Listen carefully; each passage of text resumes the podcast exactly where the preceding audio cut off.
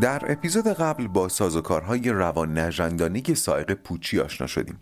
صلیبیگری، هیچنگاری و گیاهواری. از این شنیدیم که چرا مردمان قدیم درگیری ابزورد نداشتن و فهمیدیم که حس پوچی با رفاه و رهایی و آگاهی رابطه مستقیم داره. هرچی رفاه و رهایی و آگاهی بیشتر حس پوچی هم نزدیکتر. و نهایتا تفاوت سبک زندگی و مفهوم کار در امروز و دیروز رو بررسی کردیم. و حالا اپیزود 59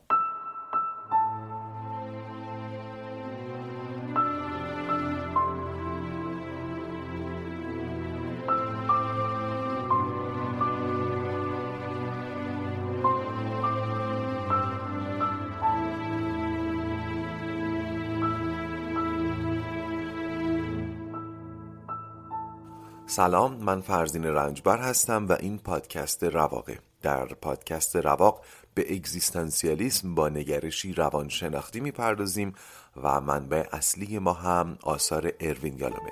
در سری اول این پادکست سراغ کتاب رواندرمانی اگزیستانسیال میریم. این اپیزود اولین شنبه دی ماه 99 منتشر میشه.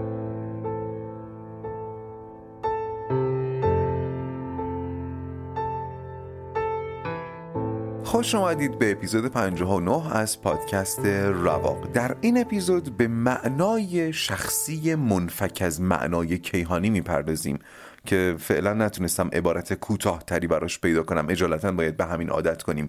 معنای شخصی منفک از معنای کیهانی. یعنی معنای شخصی که از معنای کیهانی گرفته نشده. می‌دونیم که از قدیم و در حال حاضر هم در بین بسیاری از مردم معنای شخصی زندگی عمدتا از معنای کیهانی استخراج میشه. اینطوری که تو باید نقش خودت رو در نقشه کلی کیهان پیدا کنی یا به تعبیر دیگه با ارکست الهی بتونی هم نوازی کنی. این میشه معنای شخصی تو که از معنای کیهانی گرفته شده. یالا میگه معنای شخصی منفک از معنای کیهانی چیزی که در این اپیزود می‌خوایم در موردش صحبت کنیم لازمش ناباوری به معنای کیهانی هم نیست. هستند کسانی که به معنای کیهانی قائلن ولی معنای شخصیشون رو از معنای کیهانی استخراج نمی‌کنن. حالا یادتونه دیگه معنای کیهانی در دو مرحله به انسان آرامش می‌داد. مرحله اول همین که بدونیم جهان هدف و برنامه ای داره. این به ما آرامش میده. مرحله دوم هم این که خودمون رو هماهنگ با اون برنامه ببینیم. این هم باز به ما آرامش میده. این اشخاصی که به معنای کیهانی قائلن اما معنای شخصیشون رو از اون نمی‌گیرن و اجالتا بذارید من بهشون بگم برنامه سرخودها این برنامه سرخودها چون اون آرامش مرحله اول رو می‌گیرن هر معنای شخصی که برای خودشون انتخاب کنن باز با اون ابزوردی جهان گلاویز نیستن و سختی عزما همونه. سختی عزما گلاویز شدن با ابزوردی جهانه. این اشخاص برنامه سرخودها قرار نیست اون سختی رو حداقل تحمل کنن.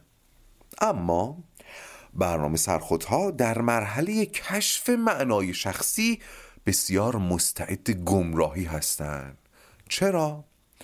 چون مرحله کشف معنای شخصی منفک از معنای کیهانی وادی سرگشتگیه. اتفاقا وقتی برنامه سرخودها به این وادی سرگشتگی می‌رسن می‌بینن تنها هم نیستن. قبل از اونها کسانی که نمی‌تونن به معنای کیهانی قائل بشن و طبیعتا باید خودشون برای زندگی معنا پیدا کنن هم اینجان.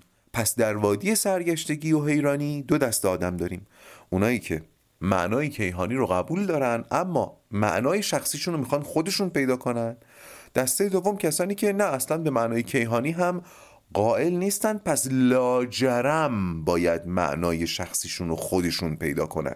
اون دسته اول همیشه این گزینه رو دارن که برگردن به نظام کیهانی. و معنای شخصیشون رو هم از معنای کیهانی بگیرن. ولی به هر حال در این وادی حیرانی و سرگشتگی اینا فعلا با همن.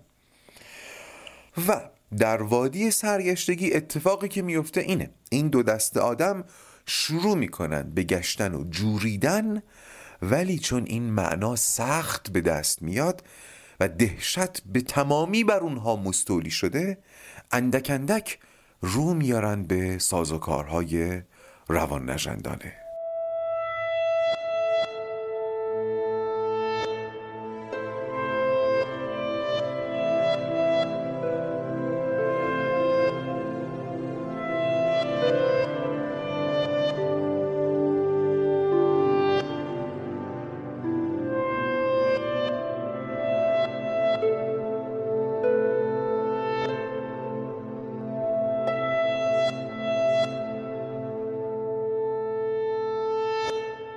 گفتم تا اینجا؟ پیدا کردن معنای شخصی منفک از معنای کیهانی کار بسیار دشواریه و مستعد انحرافه کسی که در این مسیر منحرف بشه میفته تو دام سازوکارهای دفاعی زیست غیر احسیل و روان نجندی این روان نجندی سازوکارانه که در وادی سرگشتگی پیداش میشه و آدمها رو فریب میده اسمش کانون زندگیه البته خودش اصرار داره که کانون زندگی صداش کنیم. یالون بهش میگه کانون کاذب. خب اون که نمیاد بگه من کانون کاذب هستم می‌خوام شما رو گمراه کنم. اون میاد میگه من کانون زندگیم. بیاید نجاتتون بدم. اما کانون کاذب چیه؟ کانون کاذب همون گنجیشکیه که رنگش می‌کنن به جای قناری میفروشن. یعنی شخص وقتی نمی‌تونه در وادی سرگشتگی معنای شخصیش رو پیدا کنه میگرده یه چیزی شبیه به اون برای خودش دست و پا می‌کنه که به ظاهر کارکردهای معنای شخصی رو داره. معنای کیهانی می‌گفت چرا زندگی می‌کنیم و مهمترین کارکرد معنای شخصی هم این بود که بگه چطور زندگی کنیم. یادمونه دیگه؟ پس کانون کاذب هم باید جواب چگونه زندگی کردن رو بده. روش کار کانون کاذب اینطوریه که شخص یک نقطه سقل یا یک نقطه کانونی برای زندگیش پیدا می‌کنه و تمام زندگی و مناسباتش رو حول اون نقطه کانونی شکل میده. خیلی شبیه به هدفه ولی هدف نیست. مهمترین کانونهای کاذب زندگی انسانها عبارتند از ثروت، قدرت، شهرت و البته اصطلاح مهمی به نام موفقیت. تمایل به این کانون ها و البته کانون های متعدد دیگه که کم کم بهشون اشاره می‌کنم گاهی می‌تونه اونقدر شدید بشه که تمنای معنا رو هم در محاق کنه و بر کرسی اون تکیه بزنه. کانون کاذب می‌تونه به زندگی جهت بده همونطور که معنا این کارو می‌کنه. می‌تونه چراها رو جواب بده باز مثل معنا. می‌تونه ارزش ها رو تعیین کنه حتی مرزهای اخلاق رو ترسیم کنه. درست مثل معنا. شاید سراغ داشته باشین کسانی رو که کل زندگیشون خلاصه شده در یک هدف اقتصادی و تا بهش نرسن هم کوتاه بیا نیستن. اگر در منش و روش زندگی این آدم ها خوب بنگریم متوجه میشیم که درگیری ابزورد ندارن. چون کانون کاذب جای خالی معنای شخصی رو پر کرده و حتی تقافل از معنای کیهانی رو هم میسر می‌کنه. اجازه میده بهت که قافل بمونی از معنای کیهانی و دردت هم نیاد. مثلا یه نفر میگه من تا یه خونه 500 متری تو فلان منطقه تهران نخرم دست از سر این دنیا بر نمیدارم. این میشه کانون کاذب زندگیش. بعد می‌بینید که تمام روزهای عمر این آدم جهت داره دیگه. برنامه داره. تمام کنشهاش معطوف به این کانونه. جوری معطوف به کانونشه که هیچ مسیحی و مسلمونی معطوف به خداشون نیستن. روابطش معطوف به همین کانونه مطالعاتش معطوف به همین کانونه حتی تفریحاتش هم همینطور. این کانون حتی اصول اخلاقیش رو هم تعیین می‌کنه. مثلا جایی که تیغش ببره می‌بره جیبش رو پر می‌کنه و عبایی هم نداره که کژیر و راستی جلوه بده و خودش رو توجیه کنه. مثلا اون آقا یا خانم کانون کاذب تو کار خرید و فروش ماشینه. می‌بینید عبایی نداره که با پنهان کردن عیب ماشین گرونتر بفروشادش ولی مثلا چشم طمع به زن و شوهر مردم نداره و اینجا اتفاقا به اخلاق عرفی پایبنده. خیلی جای دیگه ممکنه به اخلاق عرفی پایبند باشه. چرا؟ چون اینها ربطی به کانون کاذبش ندارن. اما در مسئله اقتصادی اخلاق و اصول اخلاقی خودشو داره. مرزهای اخلاق رو کانونش تعیین کرده. طبیعتا از نگاه اگزیستانسیال جایگزین کردن معنای زندگی معنای شخصی با کانون کاذب اصیل نیست. اما این آدم ها تا زمانی که کانون کاذب زندگیشون سر جاشه با absurd ی جهان گلاویز نیستن. مثال برای این کانونهای کاذب به این سه چهار تا ختم نمیشه. ثروت و قدرت و شهرت و موفقیت. برای اینکه ذهنتون باز بشه بازم مثال می‌زنم. مثلا انتقام. داستان یه خطی خیلی از فیلم های اکشن همینه دیگه انتقام. اینکه کسی انتقام رو کانون کاذب زندگیش قرار داده. این آدم هم باز تمام شعون زندگیش متأثر از اون کانون کاذب تعریف میشه. و تا وقتی در فکر انتقامه با ابزردی جهان گلاویز نمیشه و اتفاقا جهان و زندگی در جهان رو خیلی جهتدار می‌بینه. این کانون های کاذب یا اهداف فردی غیر کیهانی لزوما چیزای ضد ارزشی هم نیستن که بشه راحت تختهشون کرد ها مثلا پدر یا مادری کردن. بعضی ها پدر و مادری کردن رو کانون زندگیشون قرار میدن. یعنی خودشو زندگیشو در مادری یا پدری کردن معنا می‌کنه. و اصلا نگاهش آسمانی هم نیستا. نمیگه این بچه موهبتی است از سوی خدا تا من او را به کمال ممکن برسانم.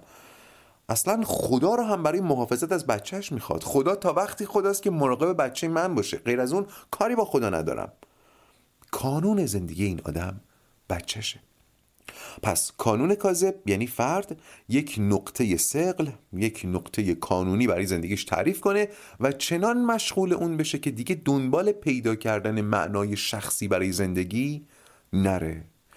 اما اما و اما یالا میگه این کانون ها خیلی محتمله که روزی منهدم بشه. مثل تمام سازوکارهای دفاعی دیگه. و اون روزی که این کانون کاذب منهدم بشه دیگه اون آدم میمونه و اضطراب پوچی که یک عمر نادیدش گرفته و حالا هیچ آمادگی برای رویارویی باهاش نداره. مادری که بچهش مرده مردی در آستانه بازنشستگی زنی که زیباییش رو از دست داده یا هنرمندی که فراموش شده.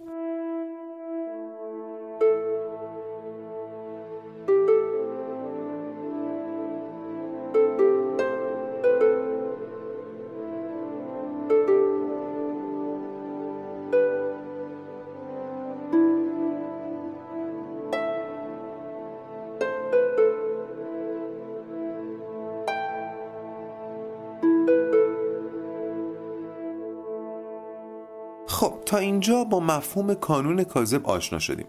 پایان اپیزود قبل قرار شد در این اپیزود یک روان نجندی دیگر را هم به اون ستای قبلی اضافه کنیم. صلیبیگری، هیچنگاری، گیاهواری و حالا روان نجندی چهارم که یک زیر شاخه شایع و شناسنامه دار از همین کانون کاذبه. روان نجندی که شاید بشه گفت نسخه رقیقتر صلیبیگریه. این سازوکار در ترجمه خانم حبیب کار اجباری ترجمه شده. ولی من احساس می‌کنم شاید هماره کوشی گویاتر باشه. هماره کوشی یعنی همواره در حال کوشیدن بودن. حتما متوجه شباهتش به سازوکار معتاد پیشرفت و معتاد کار در سایق مرگ هستید. ولی اونجا شخص تکاپو می‌کرد تا نمودار زندگیش سعودی بمونه. ولی اینجا تقلا و عرق ریختن هدف دیگه ای رو دنبال می‌کنه. هماره کوشی یعنی تا سرحدی بکوشی که دیگه پوچی قافیه شد دیگه پوچی مجال رخ نمودن پیدا نکنه. مثل مردمان قدیم که اینقدر سخت کار می‌کردن که مجال فلسفی در نداشتن. یالا میگه اون ستا روان نجندی قبلی معمولا خالص دیده نمیشن. بیشتر اینطوره که رگه هایی از صلیبیگری و هیچنگاری و گیاهواری رو میشه در برخی از مراجعان دید. اما این روان نجندی چهارم یعنی هماره کوشی هم شایعه هم مثل مس به صورت خالص در طبیعت پیدا میشه. چه بسا در بین ما هم هماره کوش وجود داشته باشه. همار کوشی دیگه خلاصه میشه در همین ثروت و قدرت و شهرت. یعنی کسی که کانون زندگیشو یکی از اینا انتخاب کنه بهش میگیم همار کوشی. بذارید توضیحات بیشتر رو در دل یک مورد بالینی بررسی کنیم. می‌خوام شما رو با یکی از مراجعان یالوم آشنا کنم. این شما و این هاروی. بابا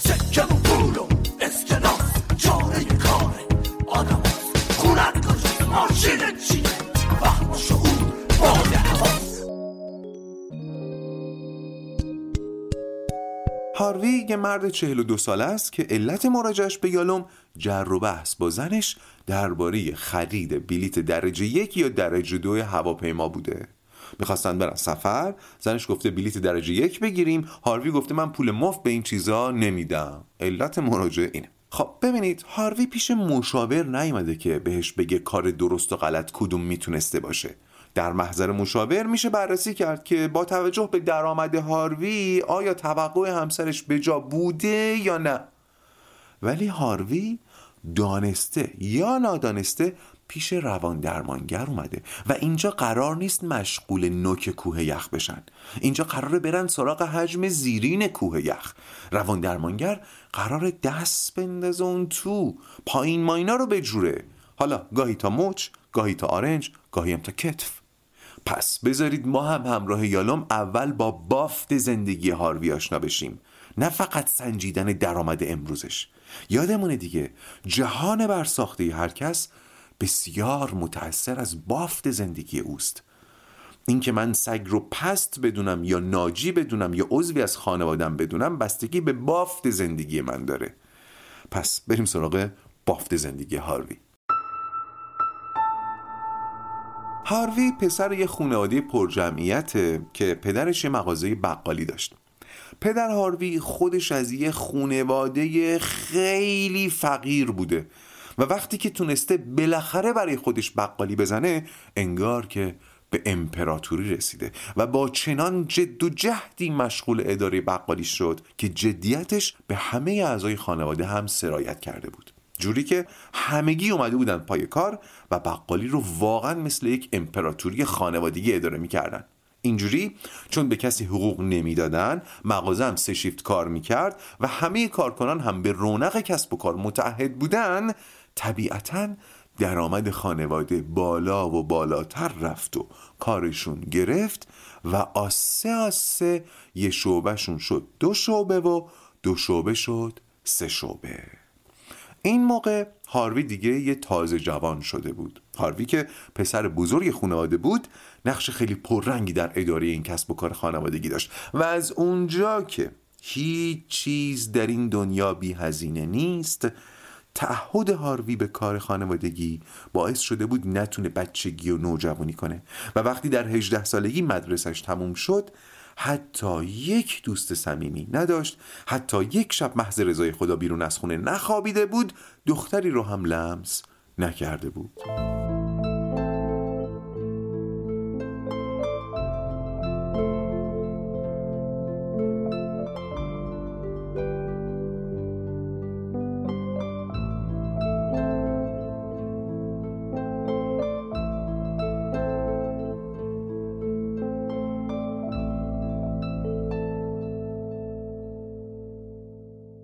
وقتی هاروی توی 20 سالگی از یک کالج مدرک بازرگانی گرفت خانوادهش غرق غرور بودن. چون امپراتوری اقتصادیشون فقط یک اقتصاد خونده کم داشت و حالا آماده می شدن برای تغییر طبقه فرهنگی اقتصادیشون. ولی همین موقع بود که پدر خانواده فوت کرد و بیم اون می‌رفت که امپراتوری سقوط کنه. با مرگ پدر کل مسئولیت کسب و کار خانوادگی و اداره سه شعبه خاروبار فروشی افتاد بر دوش هاروی با تمام بیم ها و امیدها. اما وقتی سررشته امور جملگی دست هاروی افتاد تازه شم اقتصادیش عیان شد. معلوم شد که الهه رزق و روزی روی نون هاروی کره مالیده. مادر ده تو خورشت این بچه قنجه قنجه گوشت انداخته. هاروی دست به خشت می‌زد شمش بلند می‌کرد. اگه سه تا شدن مغازهاشون 20 سال طول کشیده بود ده تا شدنشون تحت مدیریت هاروی کمتر از 7 سال طول کشید. تازه نه ده تا بقالی ها دیگه فروشگاه زنجیره بود. نزدیک سی سالگی هاروی یه ازدواج خیلی خوبم کرد. خوب البته با میار خودش دیگه. یعنی ازدواجی که بتونه به پیشرفت اقتصادیش هم کمک کنه. حالا از شانس خوبش دخترم دختر خوبی بود. زندگی جمع کن خوش اخلاق خانواده دار با فامیل شوهرش خیلی خوب بود. هاروی رو هم دوست داشت. می‌گفتم همین موقع ها از طرف یه شرکت بزرگ اومدن که فروشگاه زنجیره هاروی رو بخرن و ادغام کنن. هاروی هم که قصد فروش میراث خانوادگی رو نداشت یه قیمت خیلی بالا داد که نفروشه. اما از اونجا که انگار تقدیرش رو به آب طلا نوشته بودن پیشنهاد پرتش پذیرفته شد و هاروی با ذکر پدر منو ببخش فروشگاه ها رو فروخت سهم خانواده رو داد و در اون فوار سی سالگی خودش موند و چندین میلیون دلار پول. یالا میگه این موقع هاروی می‌تونست وایسه یه نگاهی به پشت سرش بندازه یه نگاهی به آینده بکنه و بعد به زندگیش در حال رنگ جدیدی بزنه. اما هاروی هیچ توقف نکرد. بدون معطلی با پولاش یک کسب و کار جدید راه انداخت و فکر می‌کنید چی شد؟ این از اون قبلی موفق تر ظرف دو سه سال یه امپراتوری دیگه در صنعت خورده فروشی راه انداخت. این هم بگم تو این 5 6 سالی که از ازدواجش گذشته بود علیرغم میل همسرش بچه دار نشده بودن. خیلی هم برای همسرش وقت نمیذاش و طبیعتا همسرش هم از زندگی زناشویی راضی نبود ولی هاروی پرمشغله تر از اون بود که بتونه یا بخواد متوجه این نارضایتی باشه. روابط دوستیش هم همچنان بسیار محدود بود و صرفا با کسانی میگشت به مهمونیهایی می‌رفت که براش منفعتی داشته باشه. از این مهمونی که توش پول داره همدیگه رو پیدا می‌کنن می‌شناسن. می‌گفتم خلاصه هاروی اونقدر توی کسب و کارش موفق بود که خودش هم تعجب می‌کرد. یه روز اینقدر با خودش حال کرد که خواست خودش رو محک بزنه. چجوری؟ تصمیم گرفت یه کسب و کار دیگه راه بندازه. منتها با سرمایه اولیه خیلی کم بدون کمک و مشورت اونم در یک زمینه جدید بدون تزریق سرمایه از دارایی های موجود یالا میگه هدفی که تعیین کرده بود مثل این بود که بگه منو با یه قمقمه آب ببرید بندازید وسط صحرای کلیمانجارو ببینم زنده میمونم یا نه. و فکر می‌کنید چی شد؟ اون کسب و کارش هم پا گرفت. و البته نه فقط با عجی مجی. عمرشو میذاشت پای کار دیگه. اسمن روزی دوازده ساعت کار می‌کرد ولی رسما تمام ساعات بیداریش به کار یا فکر کار میگذشت. واقعا اگر همسرش آدم صبوری نبود و هاروی رو دوست نداشت تا الان ده بار جدا شده بود. خب فکر کنم تا همینجا کافیه دیگه. تا حدودی با بافت زندگی هاروی آشنا شدیم. حالا برسیم به ماجرای بلیت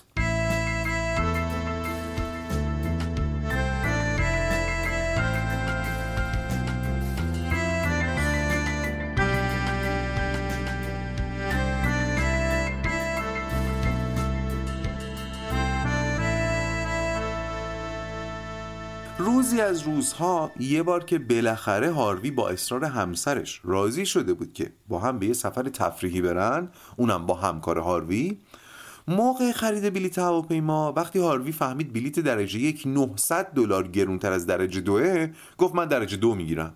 حالا زنشو همکارشو زن همکارش می‌گفتن بابا 900 تا برای ما پولی نیست. ما ثروتمندیم خیر سرمون. ولی هاروی می‌گفت هر چی باشه من حاضر نیستم برای یه صندلی یکم پهنتر و یه گیلاس شامپاین 900 دلار بدم. آخرش هم واسه خودش بلیت درجه دو گرفت و در طول پرواز دوازده ساعتشون تنها توی قسمت درجه دو نشست. یالا میگه هاروی آدم ریزبین و تیزبینی بود و مسخرگی موقعیت رو متوجه می‌شد. موقعیت مسخره دیگه. البته هاروی شمه های این روحیه رو سالها در خودش می‌دید و راستش گاهی هم ذهنش رو مشغول می‌کرد. مثلا پیش میومد که برای چند دلار ارزون تر خریدن یه تلویزیون یهو 100 کیلومتر رانندگی می‌کرد. یا وقتی می‌رفتن رستوران بیشتر از اینکه به توضیحات منو توجه کنه و محتویات غذاها رو ببینه و عکسشون رو نگاه کنه همش حواسش به قیمتاش بود. در حالی که در طبقه اقتصادی هاروی قیمت منو اصلا مطرح نیست. اما این اتفاق بلیت هواپیما فرق می‌کرد. گفتم که پرواز دوازده ساعت بود و هاروی حسابی فرصت داشت به کاری که کرده فکر کنه. از مسافرت که برگشتن هاروی دیگه بو برده بود که یه جای کار میلنگه. پس به صرافت درمان افتاد به یالوم مراجعه کرد و جویای کمک شد. اولش که پیش یالوم اومده بود این ماجرا رو با خنده تعریف می‌کرد چون واقعا هم خنده دار بود. ولی بعدا همین ماجرا شد نقطه عطف روند درمان هاروی خب با بافت زندگی هاروی آشنا شدیم ماجرای بلیت هواپیما رو هم شنیدیم حالا اون چیزی که باید درست بشه چیه؟ اینکه هاروی باید یاد بگیره که آقا اگه پول داری خرج کن پس پول به چه دردت می‌خوره؟ آیا مشکل اینه؟ قطعا نه. مشکل اینه گوش کنید. اینجا رو باید خوب گوش کنید ها. ببینید ما عمرمون رو زندگیمون رو در کار خرج می‌کنیم و به جاش پول می‌گیریم. یادتونه اینو قبلا در فصل مرگ هم گفته بودم. پول حاصل عمر ما یا عمر عزیزانمونه. بعد قرار اون پول رو باز ببریم خرج زندگی کنیم. باهاش زندگی بخریم. اینجا زندگی منظور زنده بودن نیستا. از این معامله نمیشه تفره رفت. یعنی همه ما بخشی از عمرمون یا بخشی از عمر عزیزانمون باید خرج پول بشه و اون پول باید بیاد خرج زندگی بشه. خوب گوش کنید این معامله در عین ناگزیر بودنش یک دور باطل در دل خودش داره. دور باطلش چیه؟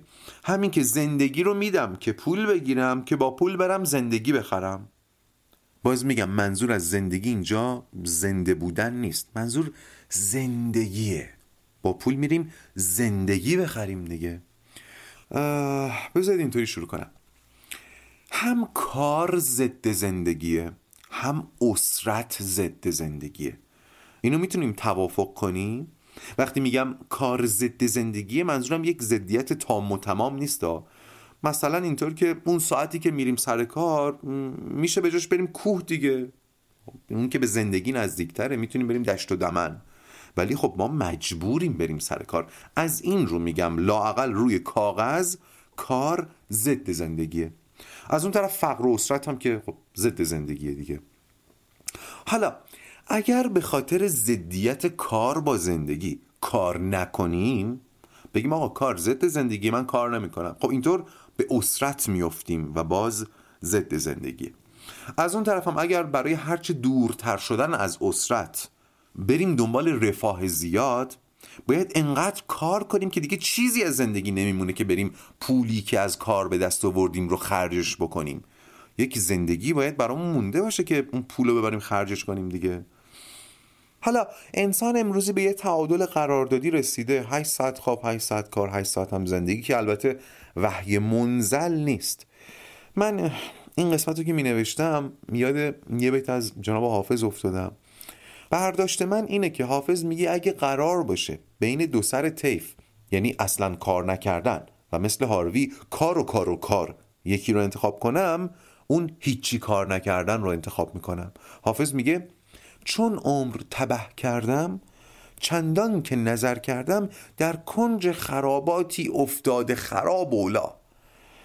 یعنی وقتی به عمر گذشته نگاه می‌کنم می‌بینم خود عمر اونقدر عزیزه که اگه تمامشو مست و خراب گوشه می‌خونه میگذروندم و فقط مشغول خودم و زندگی بودم به چیز دیگه ای نمی پرداختم از جمله کار اولا بود بهتر بود.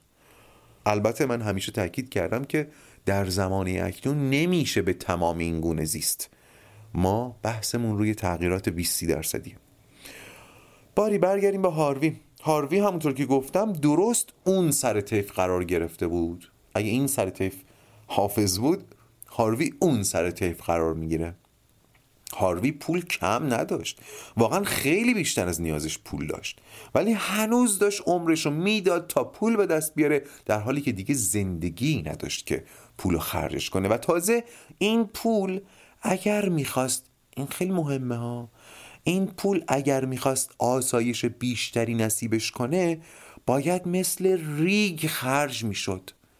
عمر عزیزش رو داده پول گرفته. حالا برای یه ذره آسایش بیشتر یه صندلی یه خورده پهنتر باید 900 دلار از اون پول حاصل عمرش رو بریز به پاش کنه. لطفا معطوف به هاروی بمونیم ها. بله خیلی ها باید اندازه هاروی کار کنند بیشتر هم باید کار کنند تا فقط بتونن اجاره خونه بدن. ولی ذهنمون اونوری نره. الان بحث ما سر کانون کاذبه. هر چند این کانون کاذب فقط مختص طبقه اغنیا هم نیست. کسی که می‌خواد خونه پنجاه متریشو بکنه هفتاد متر و در این راه داره زندگیشو فدا می‌کنه هم در واقع داره با کانون کاذب زندگی می‌کنه. چند تا جمله هست که من اخیرا خیلی بهشون فکر می‌کنم. یکیشم اینه. تمام چیزها تمام چیزها تا جایی ارزش دارند که ضد زندگی نباشن. تمام چیزها تا جایی ارزش دارند که ضد زندگی نباشن این یکی یکی دیگه هم تو همین اپیزود گذرا بهش اشاره کردم. اینکه هیچ چیز خوبی بی هزینه نیست.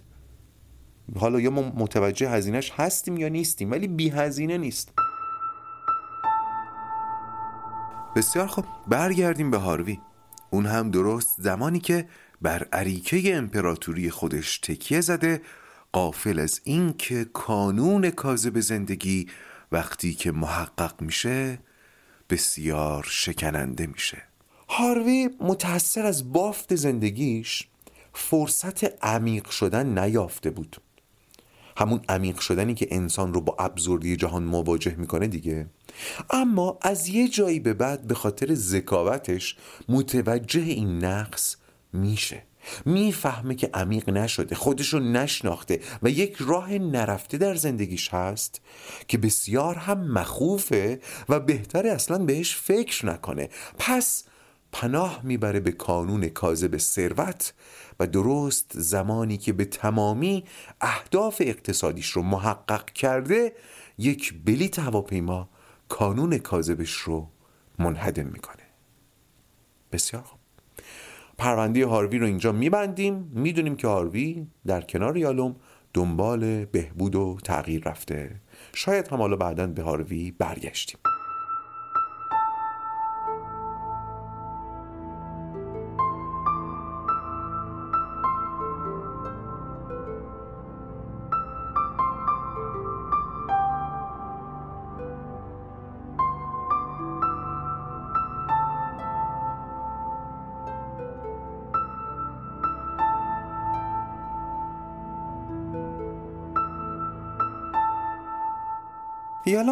جلوتر برای این کانون کاذب یه اسم دیگه هم می‌ذاره میگه طرحواره معنایی. و میگه این طرحواره معنایی هرچی غیر متعالی تر باشه خطرناکتره. راستش منظورش رو توضیح هم نمیده. حالا شاید بشه اینجوری بهش نگاه کرد که هرچی باشه کسی که کانون زندگیش مثلا پدر بودنه این کانون این طرحواره معنایی از ثروتمند بودن متعالی تره ها؟ شاید بشه اینجوری بهش نگاه کرد. دیگه من خیلی واردش نمیشم چون یالوم گفته بود منم گفتم. حرفش چی بود؟ هرچی کانون کاذب زندگی غیر متعالی تر باشه هرچی طرحواره معنایی زندگی غیر متعالی تر باشه انهدامش خطرناک تره خسارت تره باری یالام میگه این منحدم شدن کانون کاذب زندگی خیلی مرسومه. این بخش رو هم بگم و این اپیزود رو به پایان ببرم. مثلا کسی که کانون زندگیش رو شهرت انتخاب کرده یعنی شهرت رو بدل به معنای زندگی کرده یا این کانون رو محقق می‌کنه یا نه؟ اگر نکنه که احساس خزی و زیان رهاش نخواهد کرد چون عمرش رو داده و چیزی هم نگرفته. اگر هم بهش برسه همونطور که گفتم کانون کاذب به محض تحقق اتفاقا بسیار شکننده میشه. هر لحظه ممکن یه صدایی تو گوش سلبریتی بپیچه و بگه همین. البته اتفاقای دیگه هم ممکن کانون کاذب رو منهدم کنه. مثلا تغییر ارزش ها زنی رو در نظر بگیرید که کانون کاذب زندگیش رو مادری کردن قرار داده. اول اینکه خب سندروم آشیانه خالی این آدم رو در آینده تهدید می‌کنه. بچه ها که همیشه بچه نمیمونن. بالاخره میرن و این آدم میمونه و باقی عمرش که باید خودش معنیش کنه. ما باید بتونیم تنهایی زندگی رو برای خودمون معنی کنیم. حالا سوای اون سندروم آشیانه خالی فرض کنید اون خانوم طرحواره معناییش مادر فداکاره. مادر فداکار. یعنی کسی که زندگیشو فدای بچه هاش می‌کنه. این طرحواره می‌تونه اونقدر قوی بشه که اون زن حتی خوشی رو بر خودش حروم بدونه. چون در طرحوارش مادر یعنی سلطان غم. حالا این طرحواره یا کانون کاذب ممکنه با تغییر ارزش ها منهدم بشه. مثلا این مادر زندگیش رو فدای هاش کرده بچه های خوبی هم تربیت کرده و حس رضایت هم داره. ولی یه روز یه مادر دیگر رو می‌بینه که به خودش سخت نگرفته برای خودش هم خواسته پیشرفت کرده زندگی کرده سر و صورتش اندامش آی باشگاه برو سفر برو مهمونی بگیر بچه‌هاش هم بالا. کم از بچه های این ندارن. این موقع ممکنه اون نظام ارزشی که اون مادر برای خودش ساخته متزلزل بشه و کانون زندگیش در آستانه انهدام قرار بگیره. خیلی از مادرها هم وقتی خودشونو با عروس یا دخترشون مقایسه می‌کنن دچار این انهدام کانون زندگی میشن. یا مثال دیگه هنرمندی که کانون زندگیشو اقبال مردم قرار داده. اونم خیلی مستعد اینه که کانون کاذبش منهدم بشه. خب هنر همیشه در حال پوست اندازیه هنری که فرسوده زمان نشه خیلی نادره. هنری که فرسوده زمان نشه خیلی نادره. بخش زیادی از هنر و هنرمندان در این پوستندازی های مدام هنر باید فراموش بشن. اصلا لازمه این پوستندازی و این تعالی اینه که یک خیل وجود داشته باشه یک خیل از هنرمندان و اهالی فرهنگ وجود داشته باشه که فرهنگ و هنر بتونه پوست اندازی بکنه و از دلش چیز جدید بیرون بیاد. پس یک هنرمند حتی با فراموش شدن هم می‌تونه در خدمت فرهنگ و هنر باشه چون به پوست اندازی هنر کمک کرده. ولی اگر شهرت یا اقبال کانون کاذب زندگیش باشه سالهای فراموشی برش سخت خواهد گذشت. بسیار خوب. این هم از اپیزود پنجاه و نه پادکست رواق. تا اینجای فصل پوچی از درد گفتیم از اپیزود بعد نرم نرمک وارد درمان میشیم. ولی باز من تاکید می‌کنم فصل پوچی مناسب کسانیه که نظریات یالوم درباره جهان و کیهان و معنای کیهانی رو دارن زندگی می‌کنن. از اینجا به بعد قرار در وادی حیرانی به دنبال معنا بگردیم و این کاریست سترگ. کسی که می‌خواد در جهان آری از معنا دنبال معنا بگرده باید رخت جنگ بپوشه. چون قرار شیره سنگو بدوشه. اگه لازم شد باید بیاره ماه و تو خونه بگیره باد و نشونه. شایدم خاک زمین و بشماره دونه بدونه. بسیار خوب.